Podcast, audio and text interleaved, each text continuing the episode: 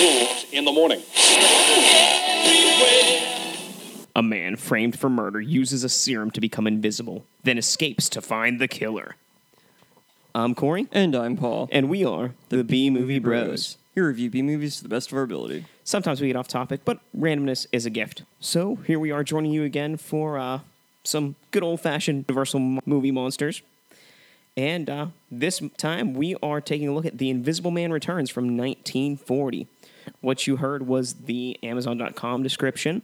So let's dive right into this with our technical difficulties top and bottom three of the movie. How about we start out with what, what was bad about this movie? Let's start with the bottom. All right. I'll get going with number three. This movie seems to take forever to get the ball rolling and unleash some invisible mayhem. I don't even know how long into the movie it was. It just kind of felt forever. And the movie's only an hour and 20 minutes long. Number two, the Invisible Man doesn't kill anyone in this movie. And I'm sorry, if you're a universal monster, you should be killing people. It was a completely different guy, too. The original one died in the first one, so it made sense, but yeah, not really comparable. And number one, spoiler alert. Really, the antidote was just a blood transfusion. How anticlimactic. Testing a new drug to be able to perform emergency surgery would have been so much more dramatic, but probably cost a lot more money. Yeah, that one, that was kind of a letdown. It's like, oh, a blood transfusion. That solves everything, of course. Number three, most of the characters were kind of boring. They weren't bad by any means, just not all that impressive. Number two, the title is misleading. The Invisible Man doesn't return. He died in the original film as well as in the book. The invisibility drug was injected into a new guy by the original original Invisible Man's brother, who apparently exists and has the same name and does the same thing he does. I mean, at least you know it didn't turn out that like the invisibility drug was also like some kind of elixir of life or gave him some kind uh, kind of other superpowers because that would have been really really dumb. Well, I mean, the, the Invisible Man in this movie does return to visibility at the end, so I, I, I guess you could construe it that way too. The, the Invisible Man returns. Yeah, there are a lot of ways you can construe it, but none of them are. They're all misleading. And number one, much like the original film, I don't really like the fact that the invisibility drug has the side effect of turning those who take it insane. In the original story, Dr. Griffin became mad with power because he was free from any restrictions or repercussions of his actions. He felt entitled to take whatever he wanted and do whatever he wa- whatever he wanted. He he considered himself kind of like a god because of it. It's um loosely based off the um the Ring of Gyges, which is um a story told in Plato's Republic about um when you don't have any repercussions for your actions, if you can turn invisible, basically most people won't follow morality, so that's why society needs to be structured in a certain way and both these movies kind of have that, you know, with them acting acting out in ways they normally wouldn't. And if you view the invisibility drug as more of a metaphor than an actual like side effect of madness, then it kind of works. However, I really think that it kind of undermines the the autonomy of the characters and that kind of frees them responsibility of their actions rather than just being um, lacking um, consequences for for it. I mean, in the in the original story, um, I don't I don't even know if it was a was an invisible um, drug or not. I know it was like some kind of light refraction because he was like a, a ginger or something like that. It was kind of weird, but I, I I feel like having the drug make them insane really defeats the purpose of the entire story. Well, I think we should talk about what was what was good here. So I think uh, on the top for me, number three, all the invisible fight scenes from this movie were much better than the invisible fight scenes from Fight Club. Yes, I do think Vincent Price could beat Tyler Durden any day of the week. No contest. Number two, once Vincent Price started messing around with the drunk guy, the film really did begin to pick up pace and didn't really let down until the very end. And number one, Vincent Price. Even though he's 99% voice only in this movie, he still has the most commanding presence on screen. Hell yeah. So for to my top three, number three, Dr. Griffin's brother, also named Dr. Griffin, reminds me of like a 1940s prototype of Herbert West from the Animator, which of course is played by the great Jeffrey Combs. And he's an he's an obsessed scientist working on a serum that defies natural law for reasons that mostly are just for the sake of like doing it rather than you know for humanity and he he doesn't really care all that much about the effects it has on people.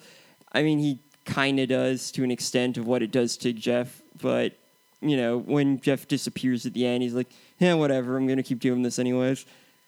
Uh, number two, at the start of the film, I kind of thought they were going in a different direction with this. It seemed like the theme was going to be if um, life on the run, where you're constantly looking over your shoulder and you're inadvertently endangering everyone you love, is it better than you know surrendering and you know facing death? It seemed like a really interesting idea. The main character was a was a guy sentenced to death for a crime he didn't commit, and I, I kind of thought that's what they were going for, but they kind of deviated from that idea really early on, and I, I was disappointed in that. But it was definitely an interesting concept. Like, is life without freedom worth living? And I, I appreciate the fact they at least kind of tried to touch upon something, even if they didn't fully go into it. And number one, young Vincent Price playing the Invisible Man was fantastic. He outshined all the other characters and re- really put everybody else to shame. There wasn't really there wasn't a single character that matched his performance. So, something we didn't really mention here was the dialogue. So, let's have ourselves a good old fashioned quote war. Quote war. We'll quote this movie back and forth. You two tell us who had the better quotes. You can go ahead and get us started. I'm beginning to know why Ghost Moon. Jumpin' Jehoshaphat.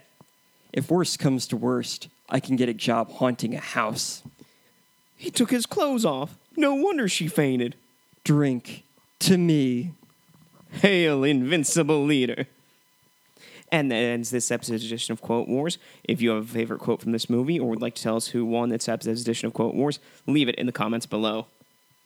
I think it's time to give this film our final take. Remember, friends, our final take is a score on our shot scale. Our shot scale is a reverse scale 1 to 10, 1 being the best, 10 being the worst. How many shots do you need to get through this film? I gave it a 5 out of 10. I gave it a four out of ten. So, the Invincible Man. The Invisible Man returns.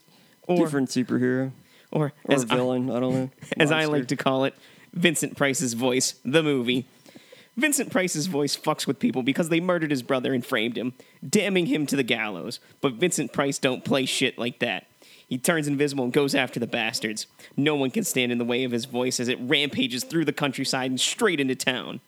It is the only thing that matters in this movie. And if it weren't for Vincent Price, this would be a solid 8 of boring, cashing in on a sequel film, making, you know, a film to a good, good film. Indeed. So, I gave it a 4 out of 10 because it's never easy making a sequel to a well known and critically acclaimed film, especially when the protagonist of the film dies at the end, bringing the story to a decisive conclusion. Going into The Invisible Man Returns, I wasn't expecting much, and ended up getting just that. The movie could overall be summed up in one word average. The story wasn't particularly interesting. Most of the performances were passable, and the action was all right, but very seldom. The best part of this movie was by far Vincent Price, who played Jeff Radcliffe, the new Invisible Man. Despite predominantly being a disembodied voice, his performance was as charming and dramatic as one would hope, ironically making him the most visible character in the entire film. However, much in the way that Vincent Price's performance outshadowed the rest of the cast, the movie w- remained in the shadow of its predecessor, failing to stand out in any meaningful way. It was an unnecessary sequel which added little to the concept or the mythos of the Invisible Man. I think it's time we drink away the flick. Drink away the flick.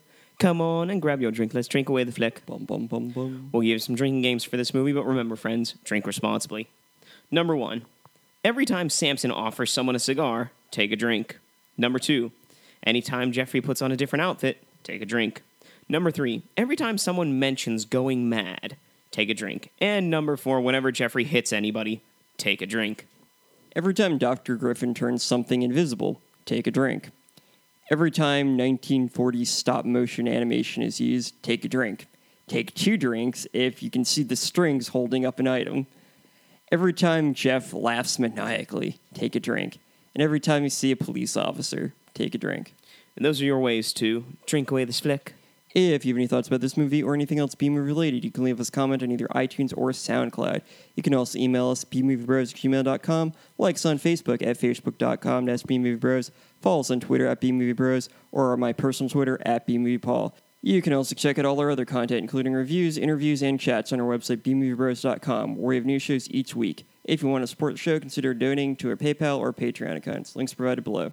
So, this is the second Universal Monster movie that we've reviewed. Um, This time we're going first instead of last, so we're kind of changing things up a bit. but let's rank the two that we've reviewed. So, for me, in the number two spot is The Invisible Man Returns. Aside from Vincent Price, very forgettable. Number one, Frankenstein. Great story, great drama, and overall, great everything. Oh yeah, I I gotta agree with that one. Frankenstein is such an amazing film, and it stayed true to the concept of the original book, but did, but created its own kind of story. Whereas this one just kind of followed along with what came before it, without really any lasting impression. So, until next time, friends, be brave, be alive, and be back for more. All right, so this is week one of Universal Monster Movie Month, part two, with a review of The Invisible Man Returns. Next week will be a review of Frankenstein Meets the Wolfman. So make sure to catch that as we continue on with Universal Monster Month, part two. In the meantime, enjoy this promo to their upcoming episode.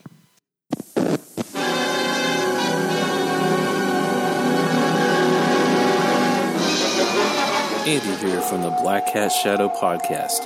I want to invite the listeners of the B Movie Bros to take a step into the Black Cat Shadow in the month of October.